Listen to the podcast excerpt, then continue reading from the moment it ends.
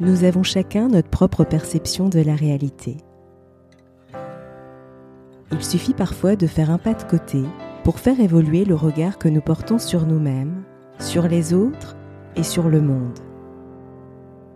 C'est ce qui m'a conduit à créer le podcast Il y avait une fois.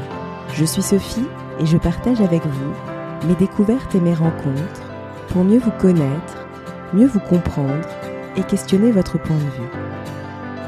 Si ces thématiques vous intéressent, je vous invite à vous abonner sur votre plateforme préférée.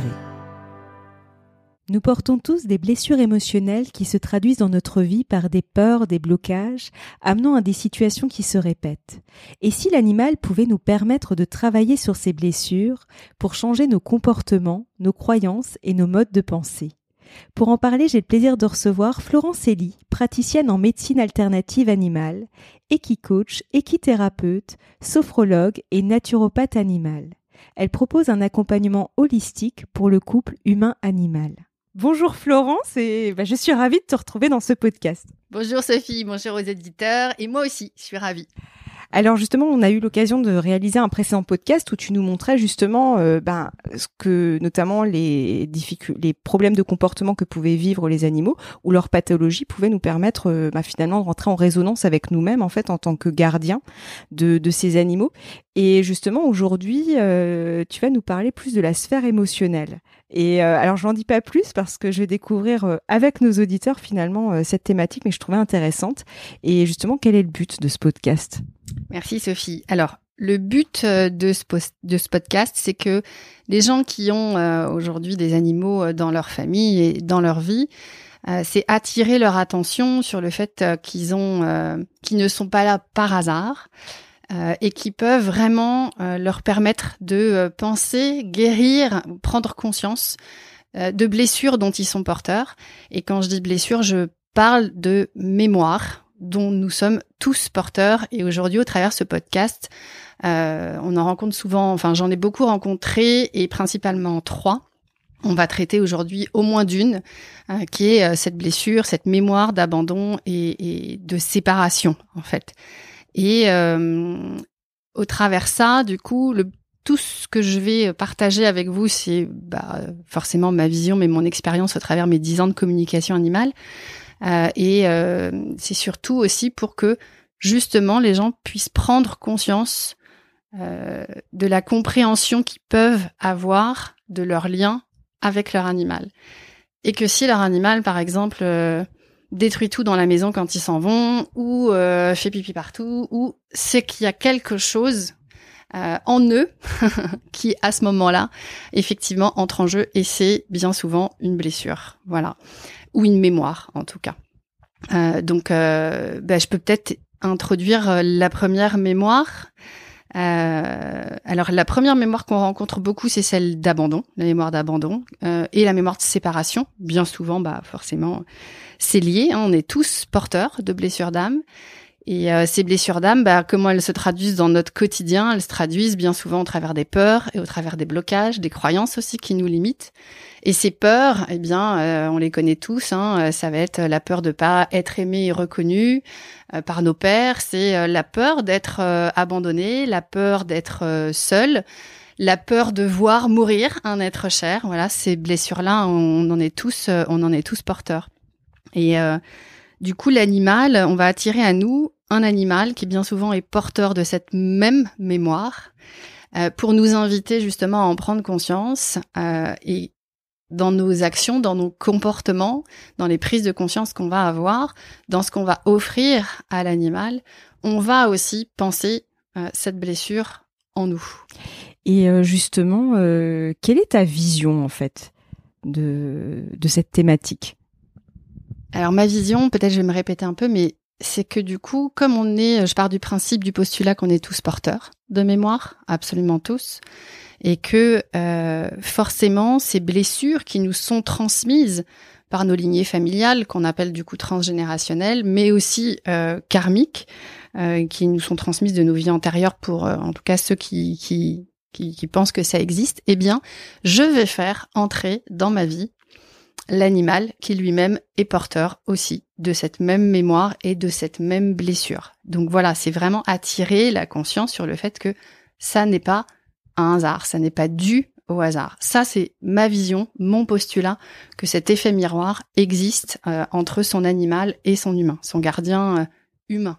Et euh, pour rentrer dans le vif du sujet, quelle blessure émotionnelle, finalement, tu en as un petit peu parlé, mais on va rentrer un peu plus en, j'allais dire, en profondeur sur le sur la thématique.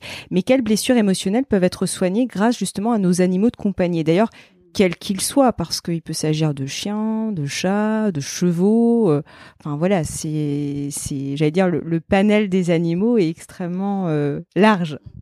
Ouais, merci pour cette question du coup, parce que la première du coup, alors, on part du principe que il y a des mémoires qui sont transmises. Si les mémoires sont positives, ok, super. Euh, si les mémoires sont négatives, alors la conséquence des peurs, des blocages et des situations qui se répètent dans la vie. Euh, la première, donc, c'est blessure d'abandon reliée à la séparation. Alors, si cette mémoire, elle est par exemple très présente dans ta vie, il est possible que toi-même, tu aies pu être un enfant abandonné, orphelin, perdu un parent, par exemple, très tôt même, ou ses parents très tôt. Ça, c'est vraiment une mémoire qui va être très très euh, présente et qui va mener un peu à euh, ouais, on va dire un souci d'identité. Je sais pas qui je suis, je sais pas quelles sont mes racines. Euh, ça veut dire que bah, je suis pas assez bien et que ces blessures, euh, eh bien, elles sont profondes dans notre enfant intérieur. Je fais exprès de parler de l'enfant intérieur parce qu'on pourrait donner à ce podcast justement le titre de euh, bah, l'animal miroir de nos blessures de l'enfant intérieur et on peut aussi avoir un deuxième cas qui est que la mémoire, elle est euh, cette mémoire d'abandon, de séparation, elle est un peu diluée quelque part. Ça veut dire que moi, enfant, je ne vis pas forcément cet abandon ou cette séparation tragique d'avec euh, mes parents, mais que mes grands-parents sont porteurs de ça, ont vécu ça. Et donc du coup, eh bien moi-même, je suis porteuse de cette mémoire alors que je n'ai pourtant pas été abandonnée moi par mes parents euh, ou je n'ai pas perdu un parent forcément euh, très tôt. Et du coup en fait, cette mémoire d'abandon et de séparation, elle nous amène dans une attitude d'hyper attachement. Ça veut dire que ça se traduit comment? Bah souvent on va être peut-être très dépendant de son compagnon ou sa compagne ou d'un de ses parents. Euh, on va être bien souvent assez dépendant de l'autre, mais dépendant de son regard, de ce qu'il peut penser de nous, de euh, et du coup bah j'en viens à quoi? J'en viens à à ce moment-là, qu'est-ce que je vais, qui je vais attirer dans ma vie? Comme animal, et eh bien bien souvent ces gens-là, porteurs de cette mémoire, ils attirent à eux euh, un animal qui a été abandonné. Ils vont dans un refuge à la SPA et c'est parfois un animal qui a déjà été abandonné même plusieurs fois. Et donc tu vois là on est déjà d'entrée de jeu sur ce premier effet miroir, ok? L'animal mémoire euh, d'abandon, lui dans sa vie, il est porteur de cette mémoire parce qu'il a déjà été effectivement abandonné, peut-être plusieurs fois même, et arrivé à la SPA. Euh, donc, ok, ce n'est pas un hasard, je tombe sur cet animal puisque je suis moi-même porteuse de cette mémoire d'abandon. Euh, comment ça va se traduire pour lui? Euh, Alors, ça peut être abandonné, mais ça peut être aussi un animal qui a été sevré, par exemple, très précocement, très tôt, euh, ou un animal qui dans la portée a été un peu délaissé par la mère et qui a eu beaucoup de mal à tu sais faire sa place au milieu euh, des nombreux chatons ou euh, ou chiots nés de sa fratrie. Et du coup bah c'est comme nous c'est-à-dire que bah il vit le manque de sa mère.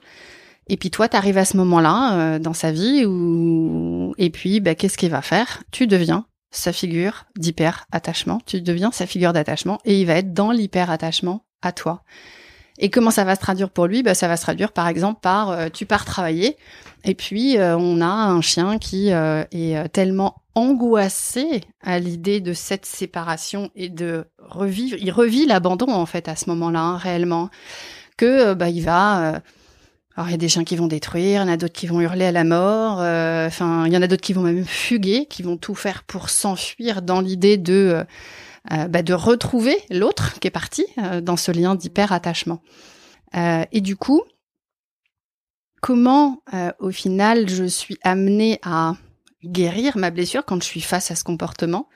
Bah déjà la première des choses c'est prendre conscience que si mon chien il est porteur de cette mémoire de cette blessure peut-être que moi-même je suis porteuse de cette blessure et de cette mémoire d'abandon Ça, c'est la première des choses. Et prendre conscience de ça, c'est déjà le premier pas sur le chemin de guérison. Et puis, bah, le deuxième point qui est quand même assez euh, important, c'est que tu vas devoir à ce moment-là euh, agir autrement face à ce chien. C'est-à-dire que si tu t'en vas de la maison encore avec cette pensée de euh, d'ailleurs tu vois elle acquiesce si tu arrives encore euh, tu, tu pars de la maison avec cette pensée euh, de mon pauvre chien il s'ennuie et moi je culpabilise et qu'est-ce que mais forcément que ton chien il va capter ça et donc il va t'amener à devoir faire tout ce travail en conscience sur tes pensées l'émotion de la culpabilité donc forcément qu'il est précurseur euh, de ce changement de comportement et de tout ce travail et de toute la prise de conscience que tu vas devoir avoir euh, euh, sur cette blessure que tu portes au final. Et, et, du coup, ça me fait venir à la, à la, question suivante, mais est-ce que on choisit nos animaux par hasard? Ou pas? Bon, alors forcément, c'est vrai que avant, je l'ai plus ou moins quand même dit que l'animal n'arrivait pas par hasard dans notre vie.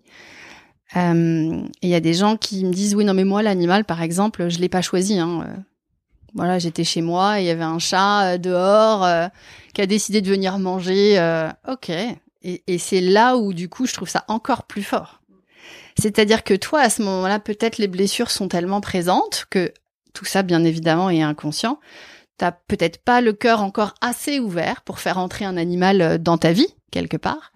Mais du coup, l'animal, lui, il sait qu'il est temps et que c'est le moment de venir toquer à ta porte pour aller justement ouvrir cette porte du cœur et aller voir un petit peu ce qui se passe à l'intérieur. Donc, bien évidemment que non, il n'y a aucun hasard, que ce soit toi qui choisisses l'animal ou que ce soit l'animal qui du coup te choisisse, quoi. En ce sens, ça c'est sûr. Euh, après, sur le côté euh, quel animal alors effectivement, euh, ça m'amène à parler peut-être d'une autre euh, blessure qui reste dans le cadre de la blessure d'abandon, euh, qui est celle du, déracinement en fait. on peut être issu d'une famille, tu sais, où dans les générations antérieures, eh bien, il y a eu toutes ces problématiques d'immigration et on a des gens qui ont dû fuir, quitter leur pays, quitter leur maison, quitter des êtres qui leur étaient chers. Ils se sont trouvés complètement déracinés de leur pays. Et peut-être que toi, tu es né en France et que depuis deux ou trois générations aussi, vous êtes tous nés en France. Pour autant, cette mémoire, vous en êtes porteur, malgré tout. Et donc toi aussi, tu en es la résultante, t'es es porteuse au final de cette mémoire. Alors du coup, c'est intéressant parce que alors bien sûr, il faut que toi, du coup, tu sois euh, en lien direct avec cet ancêtre, c'est-à-dire que bah, soit par euh, le sexe, soit par la place que tu occupes dans la fratrie et la même place que lui occupait également dans sa fratrie. Et du coup, ça va amener à des conséquences. Alors, comment ça se traduit un peu cette, euh, cette mémoire de déracinement? C'est souvent des gens qui peuvent avoir peur de voyager, peur de déménager, euh, peur d'être séparés au final de ce qui est quelque chose qui leur rassure. Donc, bah, bien souvent, c'est la maison, c'est leur cocon qui est rassurant. Mais ça peut être aussi une relation, un couple dans lequel on n'est plus forcément heureux, mais ça amène tellement de sécurité qu'il n'est pas question de, de, faire bouger ça, en fait. Ou, enfin, en fait, c'est vraiment des comportements qui vont être euh, en réponse à cette mémoire où il y a eu obligation à un moment donné de quitter ce territoire rassurant et, protecteur. Ça amène deux comportements soit des gens qui vont prendre carrément le contre-pied de ça et qui vont être très casaniers, donc très très important pour eux, leur maison, leur cocon, ou alors c'est inscrit dans leur ADN qui est euh, bah justement ils vont avoir tout le temps la bougeotte. C'est inscrit dans, leur ADN familial qu'il faut bouger, changer de boulot tous les trois ans, changer de lieu de vie tous les trois ans, changer de mec ou de nana tous les trois ans, et, c'est vraiment euh, ces personnes-là qui vont attirer à elles euh, bah, un animal, par exemple, adopté à l'SPA euh, qui a déjà connu trois ou quatre familles, ou un cheval qui a déjà connu trois ou quatre propriétaires. C'est pas forcément des gens qui vont aller euh, adopter un animal dans un élevage. Tu vois? C'est vraiment, ils vont attirer cet animal à eux qui, du coup, l'animal est lui-même porteurs en fait de cette de cette blessure de déracinement puisqu'ils passent de famille en famille, jamais dans le même lieu, jamais au même endroit. Donc voilà, on vit ils vivent la même chose au final tous les deux. Et alors du coup, ce qui est intéressant, parce que ça a du sens et ça répond à ta question, c'est que ces personnes-là, elles sont attirées par des animaux de grande taille. Donc, bah, chez les chiens, c'est ces races qu'on connaît, euh, je sais pas, les Terre-Neuve, les Bouviers bernois, les Saint-Bernard, enfin, tu sais, tous ces gros chiens, on appelle ça des, des, des giants, des chiens de giant, je crois. Ou alors, animal encore plus grand auquel peut-être tu penses, bah, le cheval. Et pourquoi? Bah, au final, c'est logique, hein.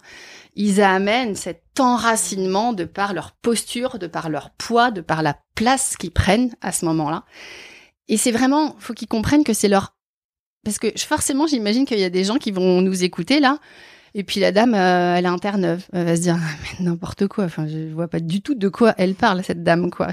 Elle est bien gentille, mais enfin bon, ça doit pas se vérifier à 100%. Et moi, je suis peut-être le seul cas qui se vérifie pas, quoi. Alors, je vais lui laisser le bénéfice du tout, puisque j'amène jamais de certitude.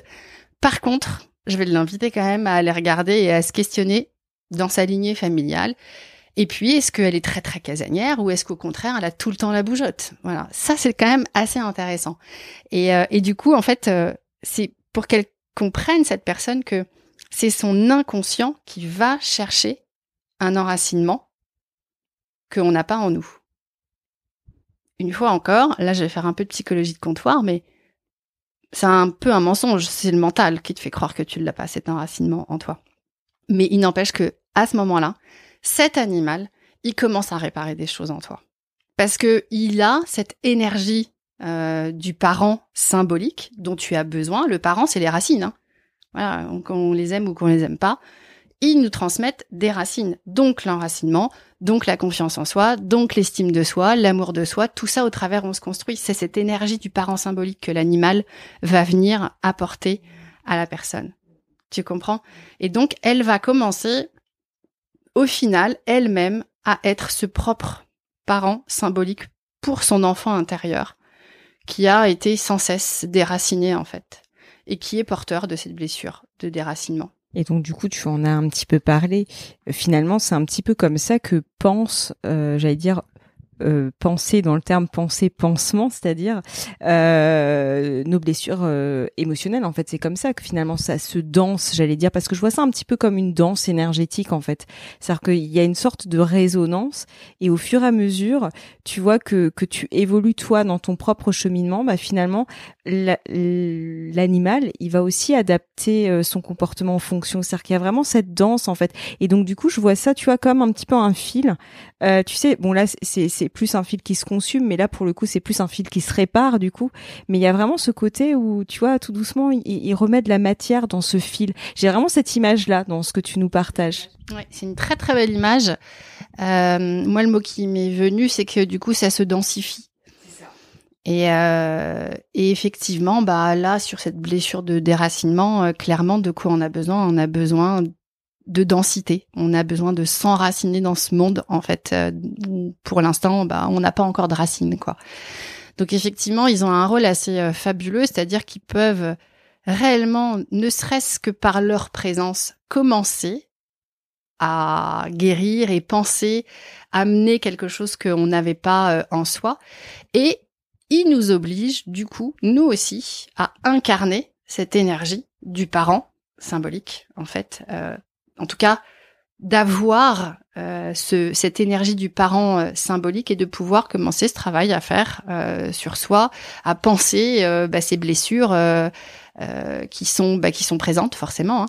Et c'est vrai que là, dans l'exemple que je donnais sur la blessure de déracinement, souvent, ça se voit quand tu sais l'enfant, par exemple, a eu des parents qui étaient absents émotionnellement parce que ça aussi c'est pas toujours évident euh, pour les gens qui nous écoutent. Euh, ils vont se dire oui bah moi euh, j'ai pas j'ai voilà moi j'ai eu des parents enfin personne est mort personne est on peut avoir des parents mais qui sont pas présents émotionnellement et du coup il y a une absence il y a un vide il y a pas de racine malgré tout hein, pour euh, pour cet enfant ça peut être aussi des parents qui voyageaient beaucoup euh, ou qui sont très comment je pourrais dire fuyants un peu, tu sais, où bah chaque fois que tu as besoin d'eux, c'est pas là, quoi. Il y a une espèce de, de, de, de, vide, en fait, quoi. Et c'est vrai que, bah, du coup, une fois encore, euh, cet animal, euh, bah oui, il est pas là par hasard, quoi.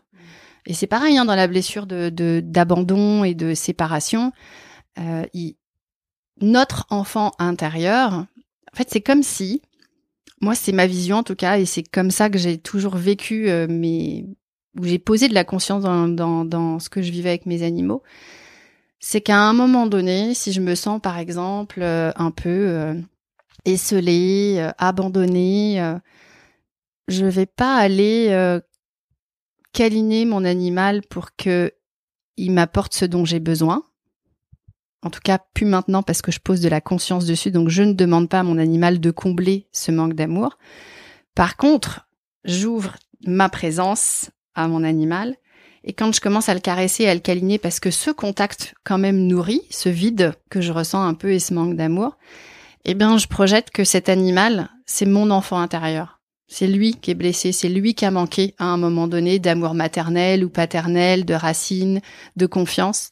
Et là, là vraiment, si tu poses cette conscience-là et qu'à ce moment-là, tout cet amour que tu amènes à ton animal, tu prends conscience que tu es en train de l'amener à ton enfant intérieur, c'est exactement la même chose eh bien voilà, là on commence effectivement à entrer dans ce chemin de guérison. Mais donc du coup, c'est vraiment cette notion que tu mets de la conscience en fait, c'est ça. Ça en fait, tu prends conscience déjà, j'allais dire de la résonance qu'il peut y avoir entre ces j'allais dire ces deux êtres finalement, soi et puis son animal, mais après euh, il y a aussi ce côté où où tu vas projeter aussi sur l'autre. En fait, tu as vraiment cet effet miroir, mais là, ça va même plus loin l'effet miroir finalement. C'est comme si, j'allais dire, tu te regardais vraiment dans le miroir concrètement parlant, tu vois. Parce que parfois, tu peux avoir l'effet miroir, mais tu sais, tu vas dire, oui, ça, ça me renvoie ceci, ça me renvoie cela, mais ça reste très conceptuel. Là, ce que tu finalement nous invites euh, et t'invites les auditeurs à faire finalement, c'est vraiment concrètement de se regarder dans le miroir. Oui, et c'est pour ça que je te disais que le but de ce podcast, c'est que les gens euh, se responsabilisent et voient qu'est-ce qu'il y a, qu'est-ce qui se trame dans leur lien à leur animal. C'est pas juste. Il euh, y a des gens qui me disent ah bah moi j'ai adopté un border collie parce que j'adore ce chien, c'est super beau. Ok, quelle est ta relation avec ce chien-là? Qu'est-ce qui se passe? Pourquoi cette espèce-là? Enfin voilà, ça, ça a du sens en fait. Et euh, juste pour donner peut-être une petite euh, euh, expérience bah, personnel. Euh, le chien que la chienne que j'ai eue euh, avant euh, Eiwa, mon chien que j'ai actuellement, eh bien, c'est vraiment elle, elle m'a fait clairement vivre dans son départ, dans sa dans sa mort, parce que bah, c'est pareil. Hein, quand on est porteur de la blessure d'abandon et de séparation, Dieu sait à quel point si on choisit d'adopter des animaux, on sait pertinemment qu'on va faire rejouer ça, en fait. Et une fois encore, c'est pareil. Comment je mets de la conscience sur ce moment où euh, bah, cet animal qui représente peut-être mon enfant symbolique ou mon parent symbolique, au moment où il part, forcément que je vais réactiver cette blessure. Mais du coup, en portant, en mettant la conscience dessus, en, en, en voyant tout ce qui nous a apporté, euh, tout, tout, Enfin, c'est presque, tu sais, un nouveau cheminement de pensée, un nouveau monde de pensée, une nouvelle façon de se comporter, euh, une nouvelle façon de voir le monde, en fait, d'avoir une autre vision. Euh, moi, je sais que ma chienne, quand elle est partie sur le moment, euh, un départ hyper brutal et pas des conditions super, vraiment, vraiment pas, enfin, en tout cas émotionnellement parlant. Derrière, ce que ça a contacté, moi, c'est la deuxième mémoire dont on parlera peut-être dans un autre podcast, qui est la mémoire du deuil non fait et d'un enfant euh, spécifiquement en fait. Ça c'est une mémoire qu'on rencontre énormément, vraiment beaucoup. Et cette mémoire, euh, c'est pareil, elle peut être très présente ou un peu diluée. C'est-à-dire que moi, dans cette vie-là, par exemple, j'ai fait le choix conscient, euh, donc ça a demandé du travail, mais j'ai fait le choix conscient de ne pas enfanter et de ne pas porter d'enfant, de ne pas avoir d'enfant dans ma vie. Et je sais pourquoi cette mémoire euh, dont j'étais porteuse de cet euh, enfant que j'avais déjà perdu dans une autre vie. Et donc là, c'est une mémoire qui est karmique. Mais j'ai découvert aussi qu'en fait, elle n'était pas que karmique, elle était aussi transgénérationnelle. J'ai une cousine qui a eu un enfant mort-né, ça en fait partie.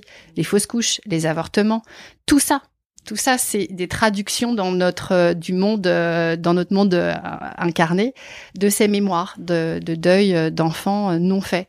Et et en fait, bah, c'est fou parce que j'ai compris que ce départ, je revivais cet enfant que j'avais perdu dans une autre vie euh, et dont je n'avais absolument pas conscience. Et ça, c'est un travail que j'avais fait euh, à l'époque euh, et j'en parle parce que j'invite les auditeurs aussi à comprendre que l'animal nous amène à nous montrer cette blessure et qu'après on a notre responsabilité d'aller travailler là-dessus. L'animal, il est pas là pour tout combler. Voilà, on est bien d'accord. C'est pas une éponge, on le prend pas genre quand on a besoin et puis après, il nous aide à prendre conscience, il nous aide à réparer. Et là où on n'y arrive plus, c'est là qu'on va effectivement aller chercher un accompagnement euh, extérieur, euh, des livres, des conférences, un accompagnement spirituel. Euh, enfin, on s'en fiche, chacun son chemin. Ça, j'ai pas de trame. Mais je sais que moi, à ce moment-là, c'est là que j'ai découvert bah, cette notion d'enfant intérieur. Et comment on fait en fait pour aller travailler sur son enfant intérieur? Et c'est quoi l'enfant intérieur en fait? Et il y a Sophie Riel qui fait ça très bien, que j'aime beaucoup, avec qui j'avais justement allé travailler sur cette notion. Et, euh, et j'ai trouvé ça vraiment magique. Et à la fois, il y a eu des choses qui m'ont fait mal parce que j'ai compris à quel point dans d'autres animaux que j'ai eu avant, qui sont partis avec des maladies, eh bien, qui sont vraiment partis avec mes maladies, en fait. Ils m'ont évité, moi, d'être malade, de, de sortir et provoquer ces maladies-là à cause de ces blessures si profondes de mon âme et de mon enfant intérieur. Mais à la fois, je les remercie aujourd'hui parce que bah, justement, ils m'ont permis de prendre conscience et de continuer à vivre ma vie et que bon bah ils étaient voilà, ils avaient choisi d'être missionnés pour ça. C'est c'est comme ça. Moi, j'ai j'ai pas le pouvoir de contrôler ou de décider à la place d'un autre être quoi. Et justement, je fais le lien avec euh, ta pratique professionnelle. Comment tu utilises justement euh, bah, cette résonance entre l'animal et l'humain euh, dans le cadre justement de ta pratique bah, professionnelle en fait, parce que tu es accompagnante, donc du coup, et tu travailles notamment avec les, les chevaux. Oui, alors c'est vrai que je l'utilise déjà par le biais de la communication animale. C'est-à-dire que c'est vraiment l'animal qui, dans la communication, transmet des messages à son gardien déjà. Donc, euh, bah voilà, moi, on va dire que mon premier step, c'est juste l'ouverture de conscience et peut-être expliquer certaines choses comme on l'a fait là dans le podcast. Euh, c'est la, première des choses, on va dire mon premier rôle. Le second, ça peut être éventuellement, effectivement, de proposer à la personne de venir travailler ces blessures-là auprès des chevaux. Ça, c'est tout à fait possible. Ou alors, tout simplement, eh bien, de leur, euh, de les envoyer vers des gens que je connais qui vont, euh, où il me paraît assez juste à ce moment-là d'aller faire tout ce travail sur l'enfant intérieur avec quelqu'un dont c'est la spécialité. Tu vois, moi, j'ai vraiment fait le choix aujourd'hui d'orienter ma vie professionnelle sur le bien-être et la santé de l'animal au travers la relation miroir avec l'humain avec son gardien humain.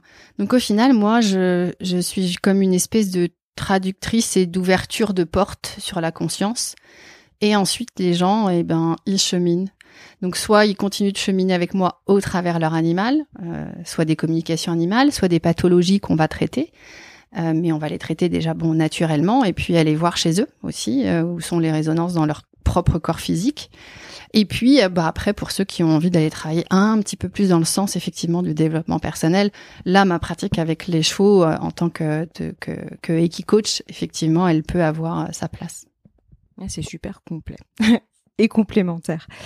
Et, et justement, quel message aimerais-tu donner à nos auditeurs qui ont ou qui veulent adopter un animal de compagnie? De réécouter le podcast? euh, pour ceux qui un animal de compagnie, eh bien, c'est d'accepter d'aller euh, regarder un petit peu du côté euh, de ses mémoires transgénérationnelles et karmiques, et de du coup poser beaucoup de conscience dans la relation et sur euh, les comportements de leur animal. Comme je disais tout à l'heure, il fugue pas par hasard, il fait pas pipi par hasard, et voilà, il y a, y, a, y a tout ce postulat là.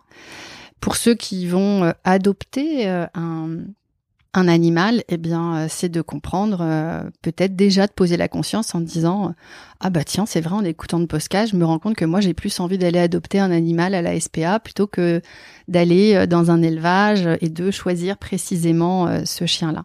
Et ne vous dites pas juste que ah bah parce que je veux adopter un animal à la SPA, je suis porteuse de, de la mémoire d'abandon et puis parce que je vais adopter un chien dans un élevage je suis pas porteuse de la mémoire d'abandon. Bah non, parce que ce chien-là, il a peut-être été sevré très précocement ou rejeté par sa mère. Il est lui aussi porteur de la mémoire d'abandon. Donc tout ça pour dire que vous ne pourrez jamais échapper, entre guillemets, euh, au fait d'aller regarder cette mémoire pour la penser, pour la guérir, pour changer nos comportements, nos croyances, nos modes de pensée. Et au fur et à mesure, bah, comprendre que notre animal, il est juste là pour nous permettre effectivement, encore une fois, de grandir émotionnellement parlant, euh, et grandir après, à mon sens, euh, spirituellement aussi, pardon. Voilà, ça c'est mon message. Mettez de la conscience sur ce lien avec avec votre animal. c'est très très juste. Ouais, c'est ça me parle beaucoup quand je vois mes animaux et la résonance avec moi. et, et du coup, quel serait ton mot de la fin pour clôturer notre échange? Eh bien, de, de de porter, d'apporter en tout cas beaucoup, beaucoup euh, d'amour sur tout ça. Euh, de ne pas se faire des nœuds au cerveau, on parle pas de quelque chose de grave, de non, c'est juste euh, en fait quelque chose de comme une autre rencontre. là, on voilà, moi ma spécificité c'est l'animal, mais tu interrogerais quelqu'un qui accompagne des enfants et certainement que cette personne euh, aurait un discours assez similaire au mien de bah, le comportement de ton enfant est là pour quelque chose. Euh, donc voilà, apportez beaucoup beaucoup d'amour et ne vous jugez pas trop difficilement parce qu'on cherche toujours à être euh, le mieux et parfait pour nos enfants ou nos animaux et que c'est absolument pas ce qu'ils attendent de nous. C'est très très juste. En tout cas, un très très grand merci pour euh, pour notre échange. J'étais ravie de traiter de cette thématique qui est très complémentaire euh, au précédent podcast et nous aurons certainement l'occasion de faire encore euh, une suite.